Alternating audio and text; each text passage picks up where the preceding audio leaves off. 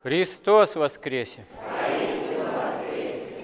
Пасха, как светлое Христово воскресение, не просто праздник праздников, но именно воскресение Христовым и в светлой пасхальной радости открывается нам истинный смысл победы над смертью. И недаром в праздновании светлого Христового воскресения – еще и присутствует особый акцент в плане нашего участия в Тайной Вечере самого Господа, в причащении. Потому что по правилам святых отцов все верующие христиане на светлой неделе призваны причащаться ежедневно. И это такое совершенно не случайное свидетельство о том, что основа бытия церкви можно сказать, основа пасхального бытия церкви. Есть литургия, есть Евхаристия, есть наше участие в Тайной вечере самого Господа. Как мы знаем в чтении из Евангелия от Луки, Лука и Клеопа узнали Господа, который явился им видимым образом в преломлении хлеба, но тогда же он становится для них невидимым. Вот э, удивительное такое тоже свидетельство – о том, что Христос воскресший ими познается, можно сказать, в конечном таком окончательном смысле, в понимании, только когда они вкушают хлеб из его рук, как его тело, и тут же он перестает для них видимым образом быть явленным и становится уже таким явлением невидимым, но совершенно реальным именно посредством причащения тела и крови. То есть без божественной литургии, без причащения на самом деле э, нет церкви, нет возможности быть причастны невидимому Христу под видом хлеба и вина его тела и крови. И тогда, когда жизнь в церкви оскудевает духовно, это перестает осознаваться теми, кто считает себя, по видимости, христианами, но по сути кто таковыми перестают быть. Вот наша недавняя история, относительно недавняя, она об этом свидетельствует. Как до революции было такое количество храмов, и все были крещенные, а причащаться народ перестал. Еще лет там 20 с лишним назад, 30, в поздние советские времена, кто еще застал, в канун там перестройки, еще по инерции некоторое время, э, на Пасху вообще не причащали. Ну, много народа придет, как их всех исповедать, приходит много и не очень-то и верующих воцерковленных, вот, а понимание часто в самом народе, да и порой даже в самом духовенстве не было, что Пасха и Евхаристия – это вещи, в общем-то, которые в каком-то смысле в плане духовном тождественны.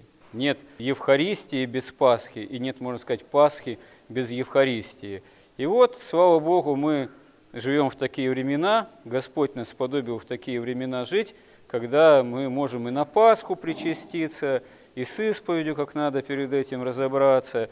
И, пожалуйста, то, что вот сегодня будничный день, а достаточно большое количество народу у нас э, в храме, и все причащаются, это, можно сказать, э, в общем-то, в плане духовном – такое великое счастье для нас, великое добро. Это, можно сказать, своего рода знамение времени, знамение истинного возрождения внутреннего, церковного. Дело не в количестве храмов и не в том, что вокруг там в царстве, в государстве, в обществе происходит, а дело прежде всего, самое важное для нас – имеем ли мы возможность причащаться и имеем ли мы жажду причащаться. И здесь не должно быть каких-то проблем такого, скажем, формального свойства, хотя до сих пор порой приходится неоднократно разъяснять, а как поститься на Светлой Седмице, а что читать, какие каноны читать, какие не читать там – такая возникает проблема фарисейского формального свойства. Потому что, ну что, на самом деле, лень молиться нам на светлой неделе. Все равно молиться-то надо. Ну да, общепринятым считается, что можно ограничиться каноном пасхальным и самими молитвами ко святому причащению. Как поститься? Ну, вечером можно попаститься, если не удалось там какую-то на себя постную дисциплину наложить. Да, собственно говоря, особого поста на светлые недели-то и не полагается.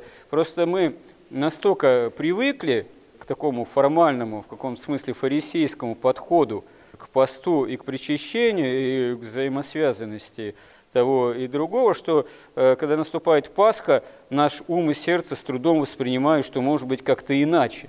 А на самом деле, на самом деле, ведь бывали времена, когда христиане не читали всего последовника святому причащению, потому что его еще не было в первые века, но постепенно святыми отцами составлялось. Э, вообще, правило к святому причащению начало появляться, первые его такие как бы зачатки – в каком-то смысле. Э, в середине первого тысячелетия, когда очень много народа, язычников пришло в церковь, ставшими христианами, и в больших храмах в Константинополе, Византии, в границах Римской империи, порой вот это большое скопление народа возле чаш, пока там действительно кого-то исповедовать, пока всех подготовить, вызывало такую довольно серьезную паузу, в которое время нужно было как-то эту паузу занять. И начали читать молитвы к причащению. Читали тогда в храме, вот, а не келейно.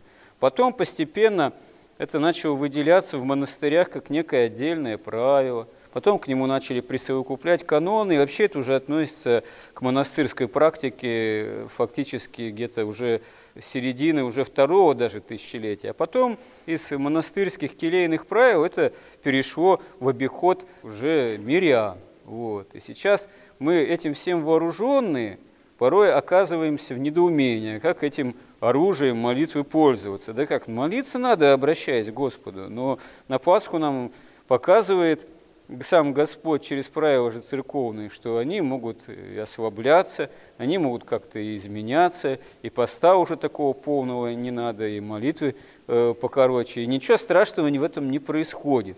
Как говорится, небо не разверзается, и громы и молнии не падают. Наоборот, Господь показывает, что важен сам человек, мы важны по отношению к его телу и крови, коль скоро настала Пасха, настало ослабление церковного устава, и это довольно серьезное ослабление, это нам также даруется во благо. Поэтому главным условием к причащениям должна быть наша вера, наше покаянное осознание немощи наших, наша жажда причащаться святых Христовых тайн, которые, как мы видим, слава Богу, в пасхальные дни Господь нам дарует возможность удовлетворения этой жажды еще таким более полным и радостным образом. Поэтому сосредоточим на этом свое внимание, можно сказать, ума и сердца, и будем искать в своей жизни прямого радостного общения со Христом и исполнения